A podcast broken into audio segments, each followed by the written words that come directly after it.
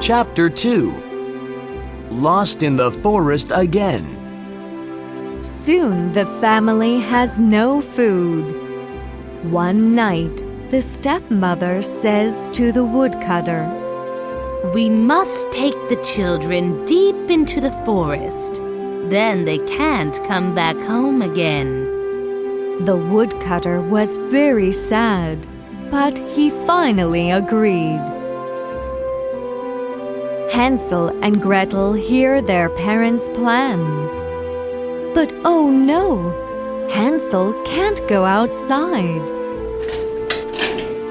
The stepmother locked the door that night. He can't put the stones in his pocket again. Gretel is afraid and cries.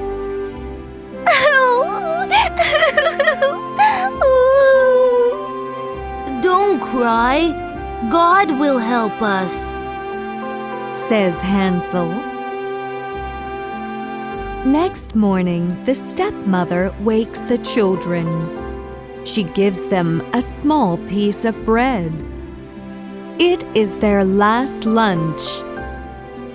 The family goes deep into the forest.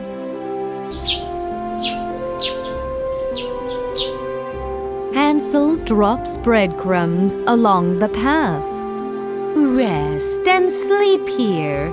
We will come back soon, says the stepmother.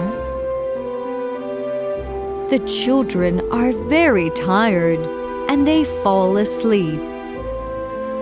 They wake up at night. But their parents don't come back. Let's wait until the moon rises. Then we will follow the breadcrumbs, says Hansel.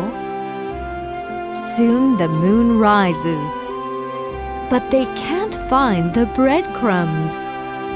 The birds ate them all. Hansel and Gretel get lost. Oh, poor children! They walk and walk all night, but they can't get out of the forest. They are very hungry and tired. They can't walk anymore. They lie down under a tree and they fall asleep.